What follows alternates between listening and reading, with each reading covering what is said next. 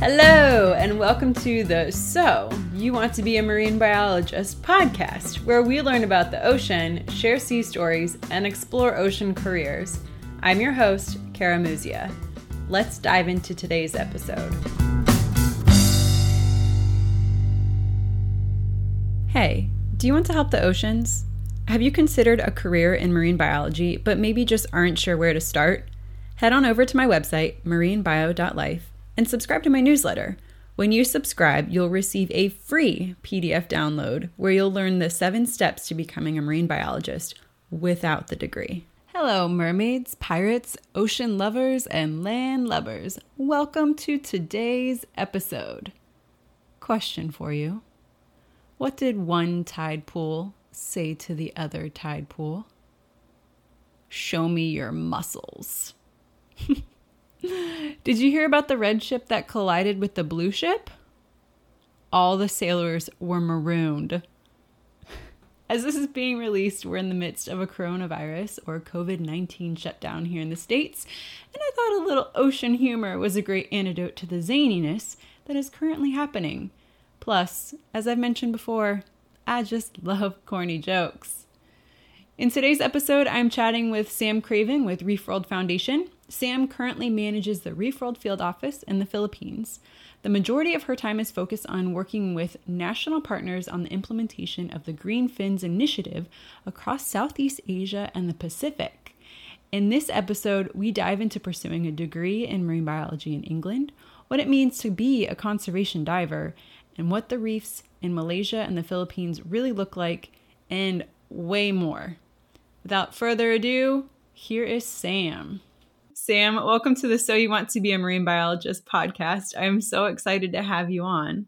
Thank you. I'm excited to be here. So, you are a program manager at Reef World and Greenfins. What exactly are these organizations and what do you do within them? Because I hadn't heard of them before I emailed with you, and they're really wonderful organizations and have great missions. Well, thank you. Um, well, it's a bit of a tangled web, really. So, Greenfins isn't an organization so much as an initiative that promotes environmental standards for scuba diving and snorkeling.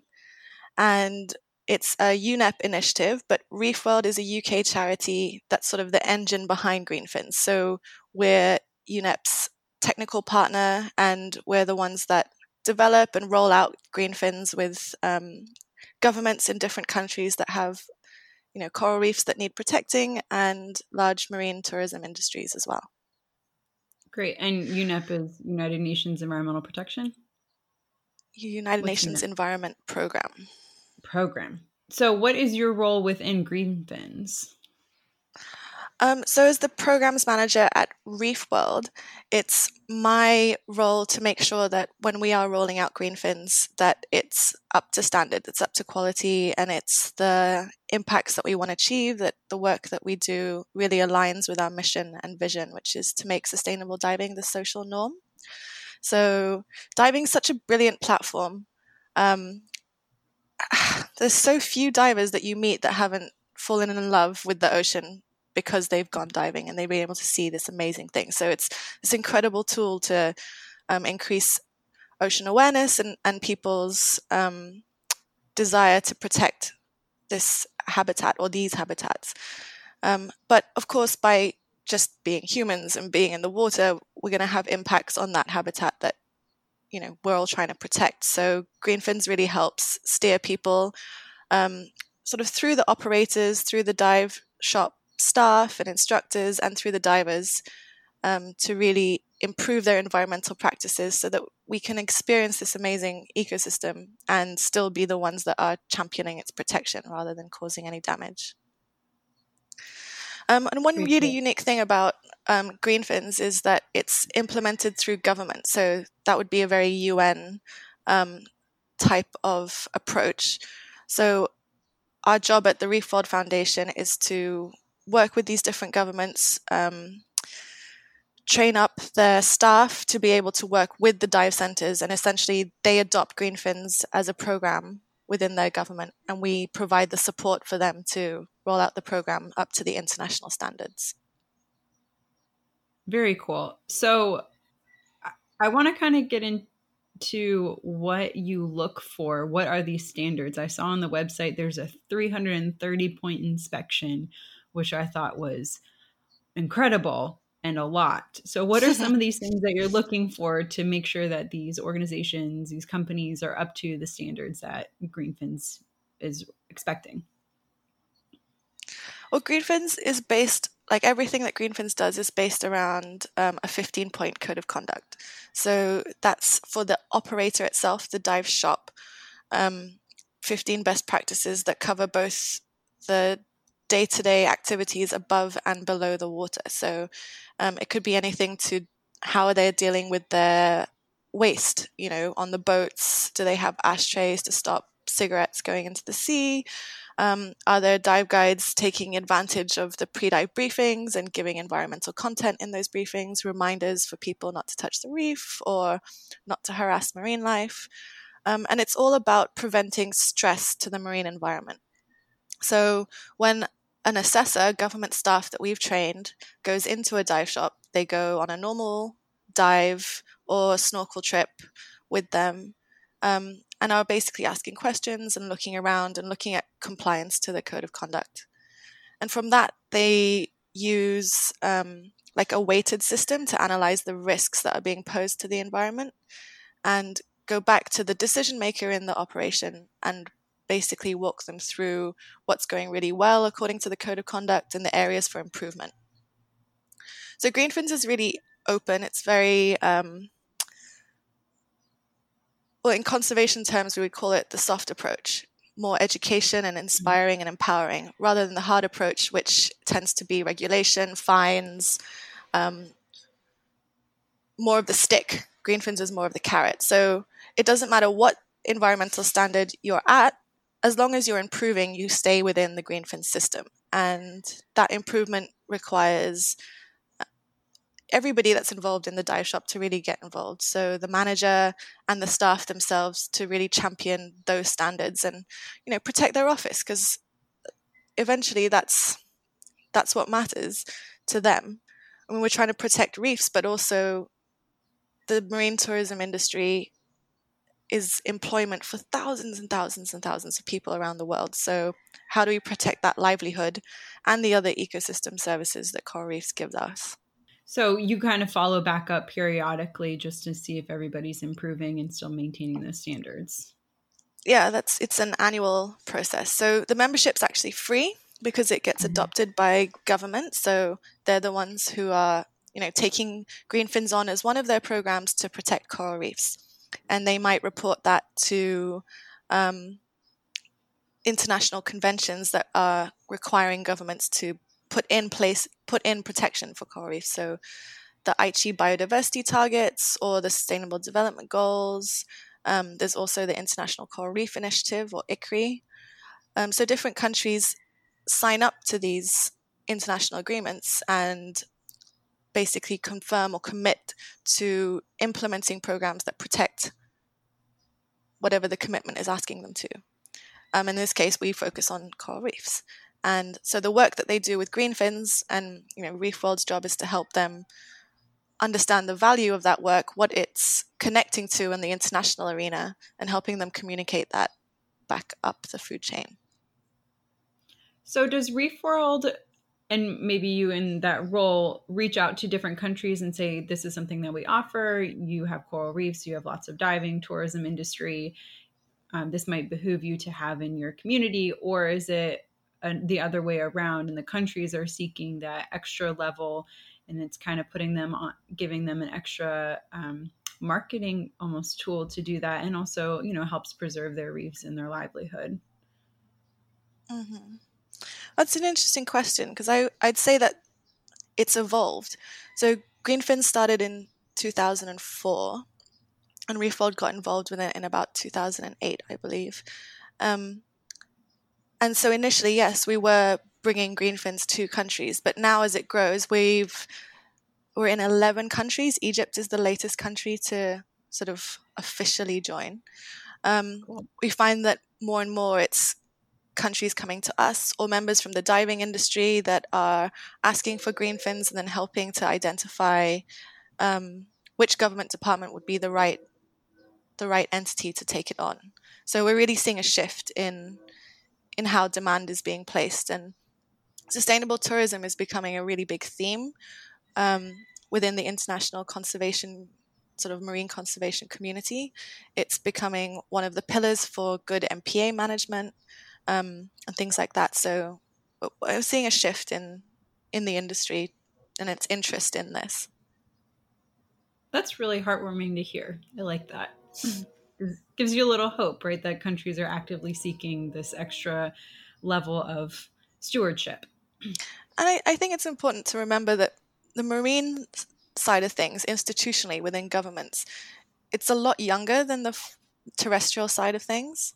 Mm. Um, we've been protecting forests and and things that we can relate to as humans, as land-based mammals, a bit more.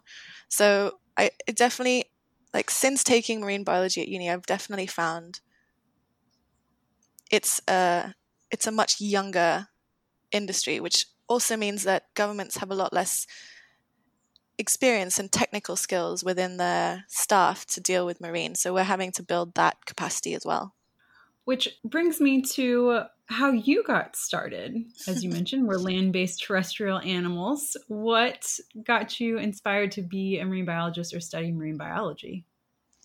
It's funny because I don't actually count myself as a marine biologist anymore, as someone who mm. studies um, marine life. I, I definitely fall under the conservationist category now, I think.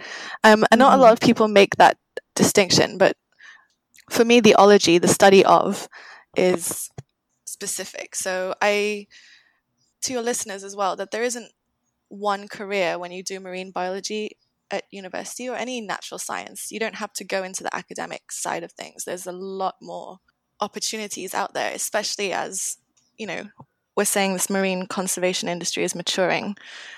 So yeah, I, I did a field trip. So I, I grew up in Singapore. My dad was working there. Um, and I did a field trip to Malaysia, which is just across the border, when I was 11 years old with a company called Eco Field Trips.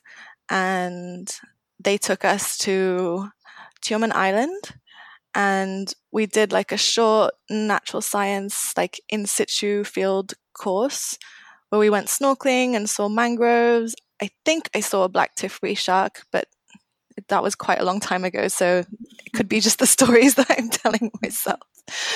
Um, it's a black tip. It's a great. but apparently, we all came back when our parents picked us up. Everyone's like, "I want to be a marine biologist." um, and as I got through teenage years and was back at school in the UK, having to choose a university course, there just was nothing else that really took over that that thought. I was looking because you can't. I was like, you can't decide when you're 11. That's just ridiculous. so when I was trying to choose my subjects to like set myself up for university, there was nothing else that really took my fancy. So I went and studied marine biology at Plymouth University in the UK. Why the UK and why Plymouth? I would think that where you were located would be better for marine biology, no? Well, I'd already relocated to the UK when I was 13. Okay. I think. Um, and my dad's British, and as a British citizen, it is a lot more financially viable to go to university in the UK than, say, Australia or the States or some of the other um, like universities that I had on my horizon. Economics are important. Very important. It is really important to take advantage of the opportunities that you do have at your footsteps, I suppose. And and you know, in that vein, my dad offered to help me with a master's straight after my bachelor's. Um, so I did applied marine science because I didn't really know what I wanted to do with marine biology. I was like, okay, I'm a marine biologist. What does that mean? like I had no idea. Um, so I did a very general master's to try and figure out what the breadth of the field was was a pretty expensive lesson in what I didn't want to do. but those are really valuable too. Those that's a really valuable experience.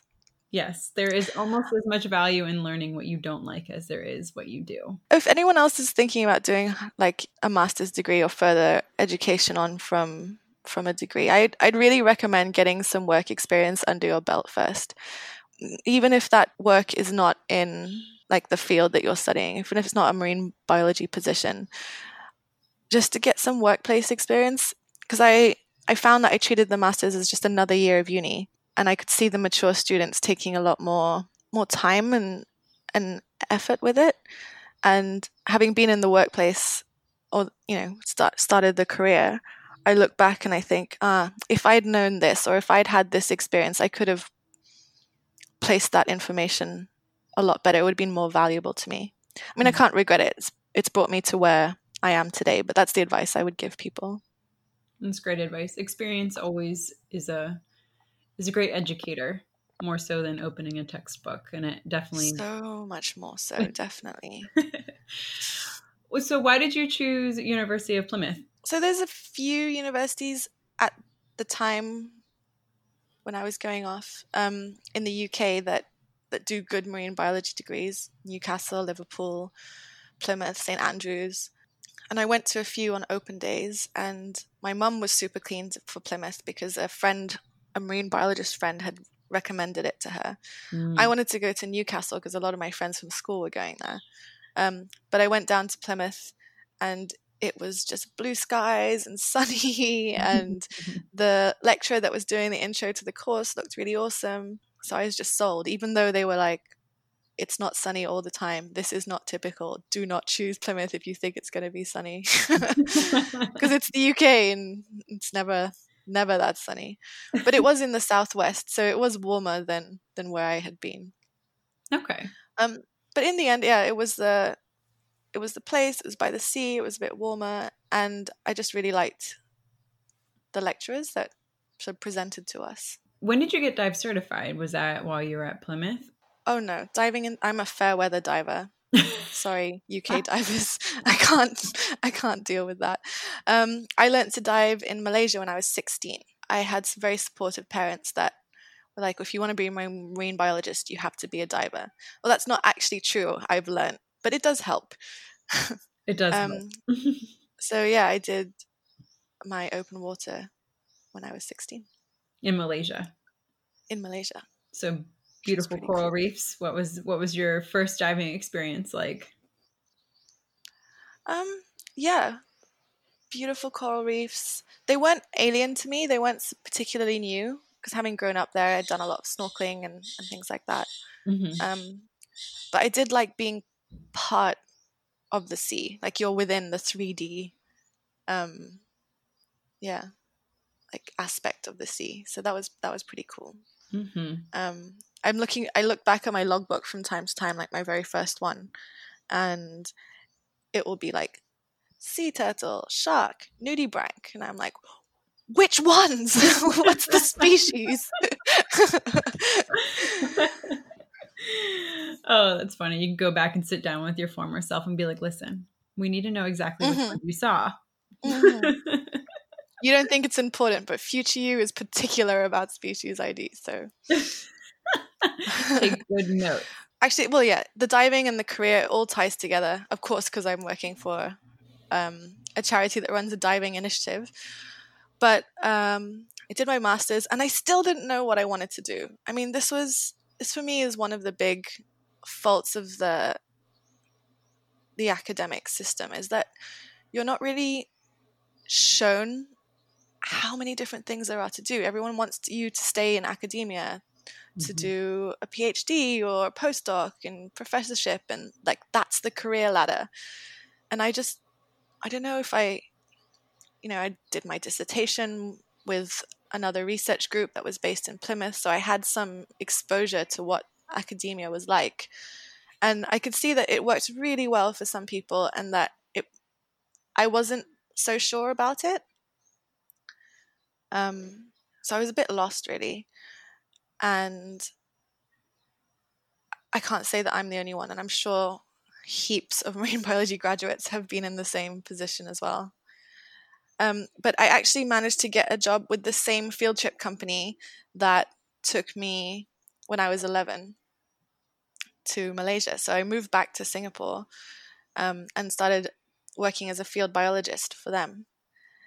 Um, oh, how cool is that? Which, it came full circle. Yeah, it, it was it was a really nice story. Great marketing ploy. so what what did you do for them? So we led we led the school groups. So we led groups okay. of like eleven year old Sam. A lot of the trips were to Tioman as well, which is nice um, to go back there. And and we'd run like sort of five day trips where they go snorkeling, and while we're in the water, we're pointing out the different, you know, phyla, but not calling it phyla for the younger ones.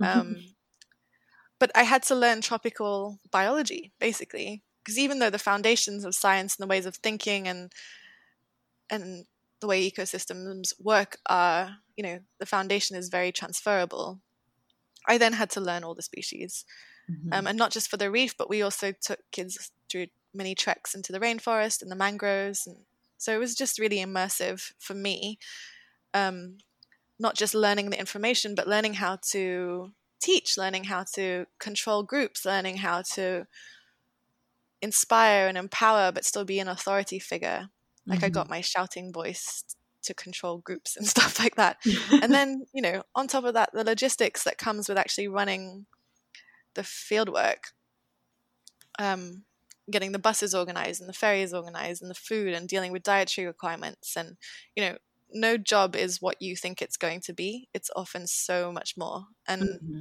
you know tying back to what we were saying earlier that experience is so important. Because if you know the different kinds of fish like everybody knows that. But if you can manage a project or manage people or prove to your next employer that you've got these skills that really surpass just the technical knowledge of marine biology then you're in a much better position for for for your career it's a really good point I think that's true in almost any career, any field that anybody chooses, not just marine biology, right? Like absolutely, you can get any sort and, of know, experience or any sort of managerial anything. Show some initiative, start a club. It just it just shows so much. Exactly, because how else can you tell if someone can actually do the grunt work? You know, someone can actually um, take initiative and run the program well, which is so much more than just knowing biology. Very good points. So, how long did you work for this company? What was the name again? Eco Field Trips. How long? I was there for four years, I think. Okay, so you went. You had a good run back with them. I had a good run. Yeah, um, I learned a lot. Um, and one of the things that we did was talk to kids about conservation issues. Mm-hmm. And I got to the point where I was teaching it, and I kind of felt myself wanting to do it a bit more mm. rather than just talk about it. So um, I took a gap year so late in my career. um, I wasn't allowed to take one before uni. Yeah, you you probably got more out of it though by, by waiting, and also because it was my career change move. Mm-hmm. I really I was able to have some direction. I my parents had moved to the Philippines. My mom's from the Philippines, so by that point, they'd moved back here, and um, that was an obvious starting point for me. So I, I came back and looked for different um, organizations that I could volunteer for and just, again, get a feel for what was available to me here. And I started volunteering for the Thresher Shark Research and Conservation Project in Malapascua which is a little island off the north of Cebu that has a diving industry that revolves around thresher shark sightings. And it's the only place in the world that you can see thresher sharks on a regular basis because um, they come up to this underwater shoal to these cleaning stations and get cleaned by cleaner wrasse and moon wrasse. So we'd do three dives a day, monitoring the reef, monitoring the sharks, doing like video analysis. Um, and it was just a really really nice experience, really. Nice to get really involved in a group of people and live that field life. and this was all volunteer while you're working with the Thresher Sharks? Yep, that was paid. That was quite expensive actually.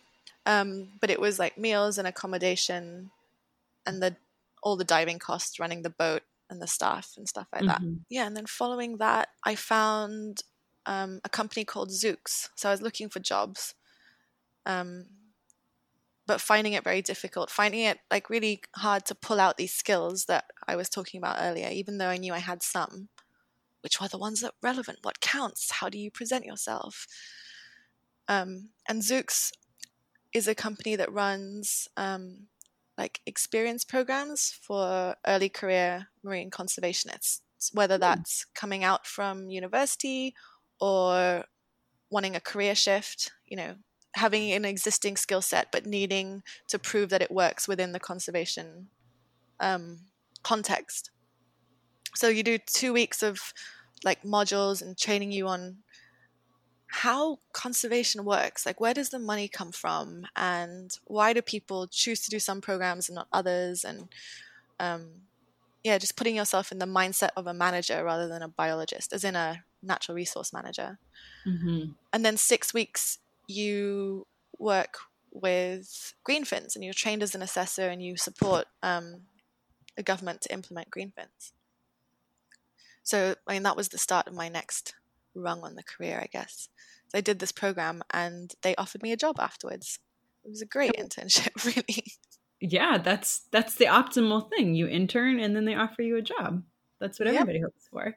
Wonderful where were you for your internship with Zoox? Was that also in the Philippines, or did you? That was in the Philippines. That? Yeah, further north in um, a location called Puerto Galera, and so there's quite an established diving industry there. So we did this sort of two weeks training, and then we all had to go brush off our stakeholder skills and start working with the diving industry. And everyone also gets a project assigned to them. So you you come away knowing exactly the skills that you've developed on the program. Um, they give you feedback on, you know, places for improvement, the context, why it's important, you know, to have people skills or to be organized or um, feedback on how you dealt with government if we worked with the local government. So it was really, it was a really cool experience and a really cool job afterwards to then be the mentor after being the mentee. Zoox is actually Reef World's sister company, so we're we were the same people. The, the directors of Reef World, Chloe and JJ, my bosses, um, are the owners of Zoox. And after a couple of years with Zoox, I then shifted to wear two hats and work for Reef World as well. So you were also a kinship conservation fellow. How did that weave into with Zoox and Reef World? I had a couple of friends that had done. I mean, there's so many fellowships out there, mm. um, and especially there's quite a few strong ones for like conservation and some that even marine conservation based. But kinship was more about conservation leadership and um, the concept of using a market based approach for conservation. So the people who started the Kinship Foundation basically looked at what's the cost for affecting all the conservation that the world actually needs to happen for us to be sustainable. Hmm. Um, and then what are the philanthropic boundaries? like, so they found that the number of money available for conservation practitioners did not equal the amount needed to implement all the conservation that we need to do. So, how hmm. do you bridge that gap? Um, and sort of stepping away from the pure science and pure conservation and, and very charity, get a grant, execute a project mindset. They created a program that helps fellows think about other ways to leverage finances, um, not like CSR, which is just a one way company donates philanthropic funds to a cause. Um, mm-hmm. but could you get companies to pay to offset their impact or um, one of the big examples was can downstream users of a river contribute to um, the upstream users so if a city could have a water tax that would help um, farmers in the upstream fence their cows in so that they're maintaining the water quality you know all of the natural fertilizer as it were isn't mm-hmm. running into the water because the cows are kept away because the downstream users have paid for the fences. So thinking up new ways of of either making conservation financially viable or covering the costs. And they choose 18 fellows a year. And it comes from like a big range of backgrounds and you just get to spend a month sort of reflecting on what you're doing and exploring with these other amazing professionals so what did you do during your time with the fellows um, I was looking into Greenfins, so I bought Greenfins as a project. Um, okay. And the market there is, you know, does Greenfins membership really add value to the business of the dive operator? Are tourists choosing dive operators because they're Greenfins members or they're environmentally aware and conscious and proactive, which more and more we're finding is the case as well. Mm. People don't necessarily want to pay for more sustainable products, but they expect them as the baseline. Mm-hmm. Which is still an important mentality shift. Absolutely, I think, and and you know, it, maybe it makes it easier if people are willing to pay. But if if we're all just saying, look, this is the standard at which we're supposed to be living, like, do not destroy the thing that you are making money off. Mm-hmm. Like, why kick a gift horse in the mouth, kind of thing. Mm-hmm. Um, I think that's a really important stance as a consumer to take as well. Yes, absolutely. So you have your own website, and I've been on it, and it's really fun. Mad as a marine biologist.com. And the title is fantastic because it's just I don't know. It's it's uh, pretty on the nose, actually. So, what inspired I took you? To... from um, Hitchhiker's Guide to the Galaxy.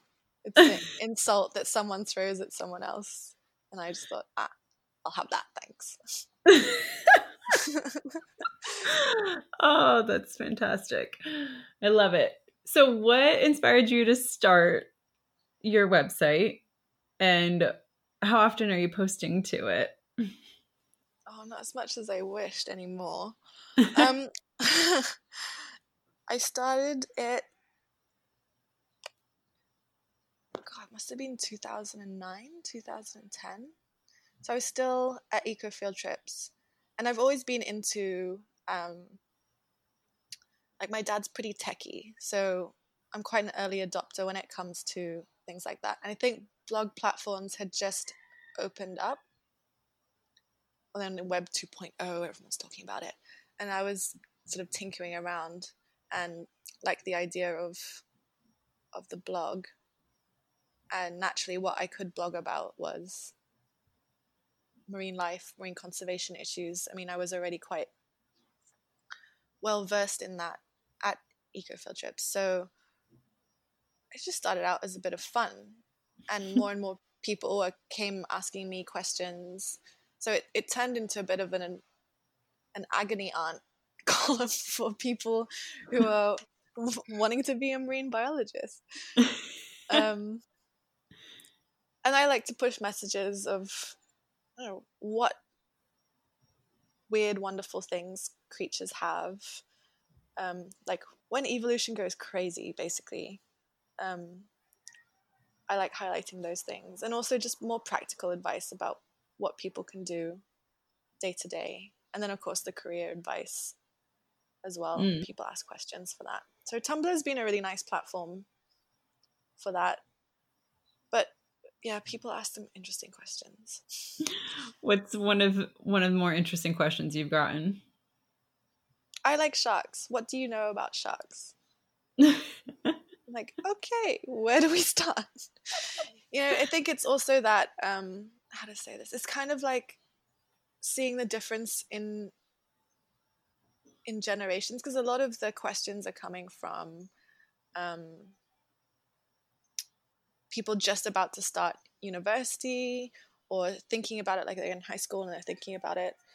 Um, but people are asking me what universities they should go to. My options are this, this, and this. Which one should I go to? Don't ask a stranger to decide your future. Um, this is how I chose. See if you can do something similar. Do your own research. I, I don't want to take that process away from people because that's where you learn the most. Um, so it's kind of often holding up a mirror and just going, that's a really good question. Why don't you answer it? And here's some places you can look for some information. It's a great way to get some introspective thought out of your.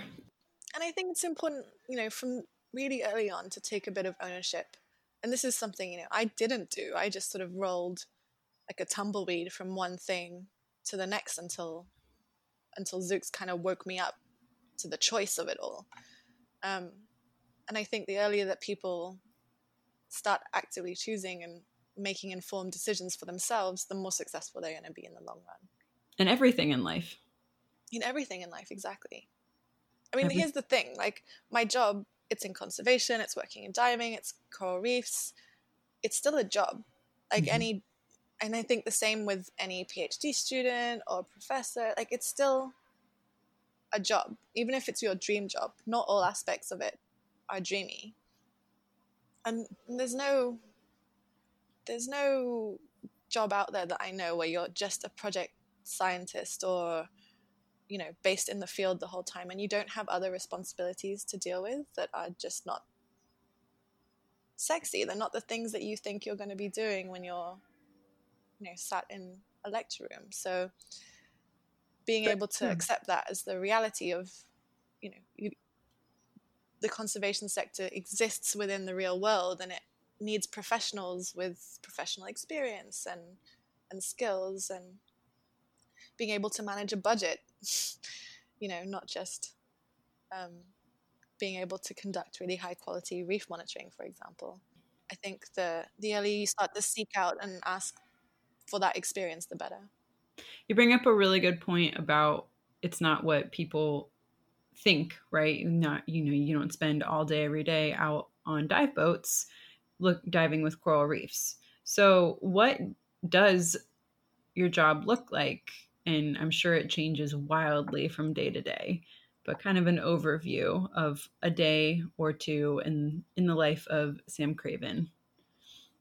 Oh gosh, you're right. It is very different um, day to day, and the way that our field work runs, we kind of go. Um, from like a few weeks maybe in the office day to day to being in the field for 10 days. So it, it's intense ups and downs in terms of activity. At the end of last year, I was in Timor Leste doing a scoping trip to see how greenfins could fit in to the industry over there. And so that was a little bit of training potential assessors for the future, seeing if they can pick up the concepts and um, are they interested in committed to carrying out the work. It was meeting government officials and trying to figure out what their coral reef programs are and if Greenfins fits with that. It was meeting the diving industry and discussing what they perceive the issues are over there and um, you know the organizations that sort of support business growth in this new country. So, so that's a lot of meetings and sweating into a college shirt.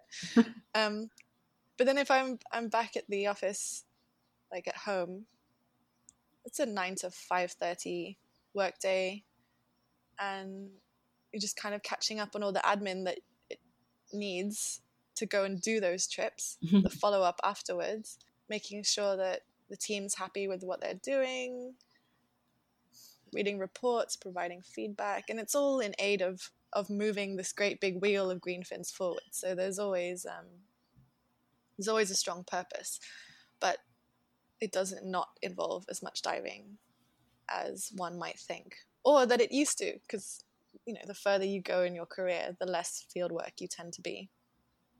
Very true. That's something that I don't know if everybody thinks about is when you start off, you probably will be in the field quite a bit because people need field techs, but as you gain more experience and more knowledge and just more managerial know how and skills, the less you're going to be in the field because those are very valuable, not in the field. Yeah, exactly. Absolutely. Um, and I, I think don't discount as well that for for some people they're going to want that mm-hmm. like i find myself getting more and more tired of the travel i still enjoy it and it's still amazing to go to different places. But I also am really grateful for my time at home. Um, and just being able to have a bit of a routine, like coming into the mid 30s, I think that has become a bit more important to me than when I first started the career, for sure. Absolutely. We all change as we get older. Thankfully, your career can as well. So you've traveled quite a bit and you've dove all, I mean, on many different reefs. What do you think is the biggest threat facing our reefs in your observation? I don't think I can call them my observation. I think we know scientifically, like the biggest threat are the impacts of climate change. Um, is that something that you see so, out on the reef where you are as well? I mean, every do you see coral bleaching on most or all of your dives? Um, I'd say on on most there'll be a patch of white coral, but that doesn't necessarily mean because of temperature True. changes. I think coral bleaching comes in waves where we are, mm-hmm. and we've what one year out of a three-year bleaching event, which is crazy. It's just it's just insane. I remember the first time I dived during a bleaching event was 2010 in Malaysia, and it was horrific. It was just a city of white. Mm. Um, and to know that all of that is really stressed and may not survive, um, yeah, it was a, a bit rattling. But I think what we've seen and what's becoming more and more apparent through the research is that coral reefs are extremely resilient mm-hmm. if we just leave them be. So, you know, one of the big strategies that's being pushed to protect coral reefs from the impacts of climate change is to reduce local threats so that they're more resilient to face the larger scale global threats. Um, I liken it to like if you're sick, if you have, I don't know, dengue and an infected cut on your foot and tonsillitis, you're probably not going to be able to recover from that. but what if you were only dealing with dengue? Mm-hmm. Then, you know, your chance of survival is a lot higher. So that's that's really the focus of what Greenfins is trying to do, recognizing that as much of an awareness raising tool as diving and snorkeling is, it's also creating impacts that are easily alleviated. So if we can reduce the amount of pollutants going into um, the sea from washing wetsuits and you know rental equipment, if we can stop as much as possible people from touching the reef, whether that's on purpose or accidentally with a fin brush, all of these like micro stresses all add to the greater stress that a reef is facing. And it's no surprise really that the reefs that have the fewest or the less um, like human activity around them are the ones that recover fastest from coral bleaching events. So, I mean, I think we've got to just recognize Mother Nature is incredible in the way that these ecosystems can survive, but not with the huge additional weight that sort of anthropogenic impacts put on them. So if we can alleviate those a little bit, then you know maybe ocean acidification, coral bleaching, trash, overfishing, all these things are much bigger than our individual selves. You know, they can be a bit more resilient to that if we control each of us what we subject these reefs to. Mm-hmm. A couple more questions before we wrap it up here. Sure. So, what is, I have two favorite questions left what is your favorite field story or stories to tell? And this could be the best day in the field, everything went right, you had just, you know, pristine, beautiful coral reefs, amazing vids, and saw the coolest creatures, or it could be the opposite. Everything went wrong, and I'm laughing about it now, but at the time it wasn't very funny. Oh, that's a tough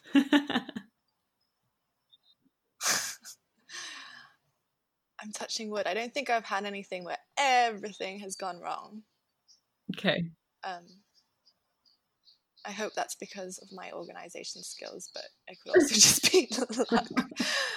Um, and I don't know if I have like a favorite a favorite field experience. It's more like a at certain times when you're training, whether it was the Zoox volunteers or the government when we're training them for greenfins, when at the end of the training like you've all bonded and it's gone really well and they're super pumped to you know start implementing greenfins or really picked up on something have had a shift and that's because of our team and and the training that they've been given that that's a really warm and fuzzy feeling for me mm. um I really I really enjoy that. I really enjoy working with the network that that we have, the people that join Greenfins in all the different countries. They I just get so much inspiration from them. I think maybe the best dive on field work.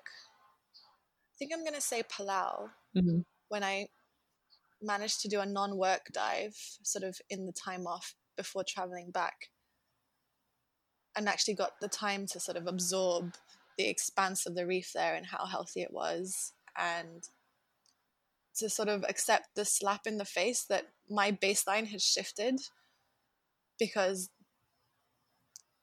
what I would think of a healthy reef, say in the Philippines or Malaysia, didn't even scratch on what I saw in Palau. And I'd forgotten that. I'd forgotten that reefs are supposed to be noisy, full of, you know, everything bumping, scratching, eating. I forgot what a reef was like with heaps of, you know, predators on it, big adult sized groupers. You never see that around here. Or sharks. Um, yeah, it was it was pretty awe inspiring. Mm. And to know that even that is an impacted reef was was quite a wake up call of like, okay, take note of this because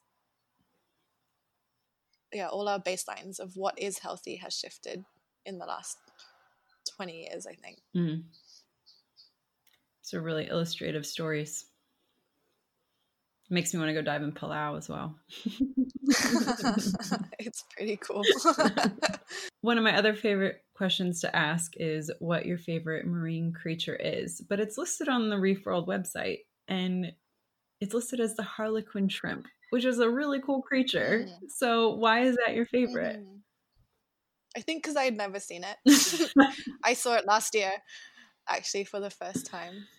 Was it your favorite creature um, before you saw it? I think so. When I I learned to dive when I was 16, but it was a few years before I really got into it as a sort of a sport.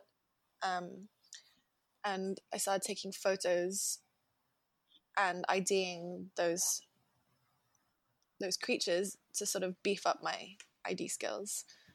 Um, and so the macro stuff, all the little critters that you find on muck dives and things like that, um, they became the most interesting for me. I think because of the challenge to try and find mm-hmm. them.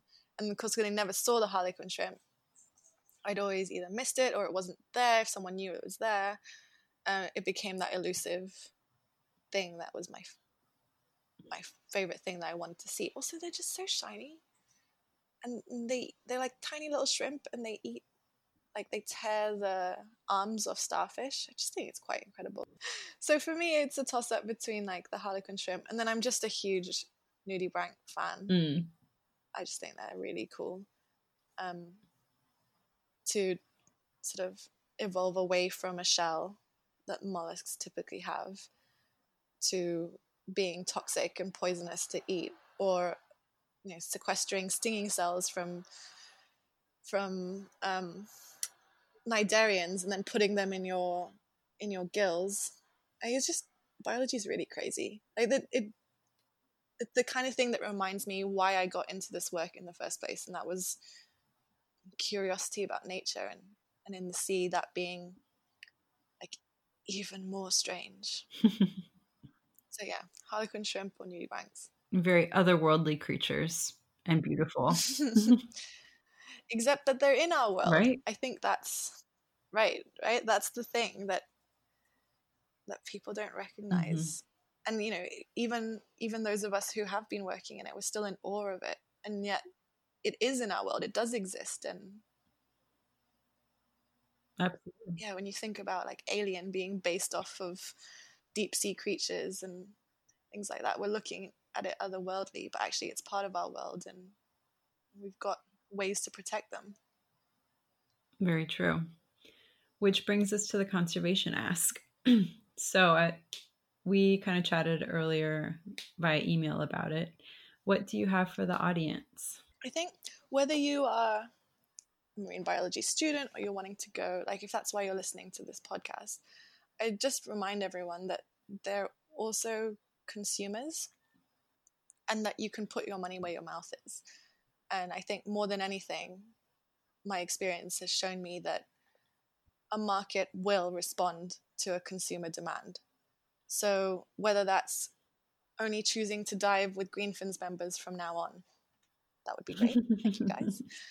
Um, or whether it's avoiding that snack because it's single use plastic and that one is sort of free, not wrapped, or um, making sure that the companies that you're buying from have sustainability in mind. You know, look into the websites, ask people for this information. Because the more of us that ask for it or demand it, the more it's going to become apparent. I mean, just look at how even the way that we eat is changing. More and more plant based mm-hmm. foods are coming out, more and more companies are like really focusing on on you know that market and, and getting those consumers and I think we can do the same with everything that we do. Like, do you really need to participate in Black Friday? Do you need all those things? Because think about the the chain of production where it's come from natural resources, everything it's taken to ship all these things around the world. Like we're just we're asking a lot from the world at the moment. And I think as a consumer we can we can ask more carefully. It's a great point and a great ask. And to also think, you know, before I buy anything or if I'm considering something, what's the end life of it and try to make it more circular as we realize that recycling yeah. isn't isn't as uh, widely done and available as previously thought. Exactly. And you know, in the same vein, if that's going to be my ask, my other ask would be be kind to yourselves.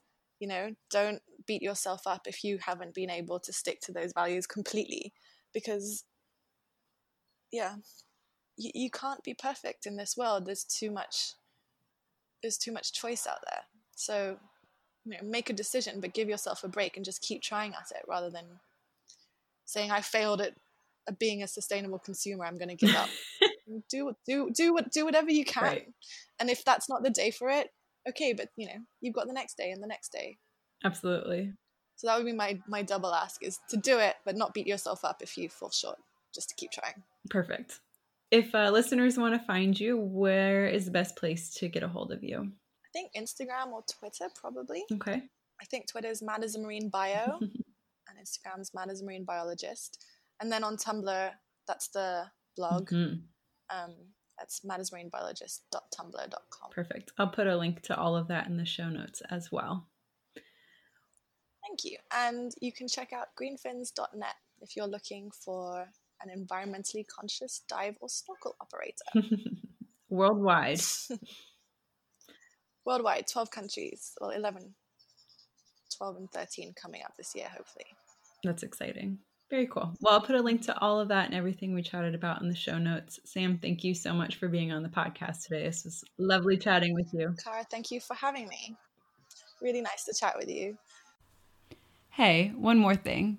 Do you want to dive more into the ocean and marine biology? Need a little guidance on ocean conservation? Head on over to marinebio.life backslash resources. We've got book recommendations, job posting pages, conference suggestions, and ocean friendly products. All recommendations have been personally vetted by me, and I will continue to add to the collection as I come across cool things to share. Head on over to marinebio.life backslash resources to learn more. See you over there. Thank you for listening to today's show. I'd love to hear any insight you've gleaned. Leave a comment in the show notes or send me an email over at marinebio.life. If you enjoyed this episode, leave a review and, of course, share with your friends. If you want more resources for ocean news, including conservation topics and careers, plus personal insight from me that I just don't share anywhere else, join me at marinebio.life and sign up for email updates. Keep after your dreams and making waves in your community one person can make a difference. Thank you so much for listening, and I'll catch you next time on the So You Want to Be a Marine Biologist podcast.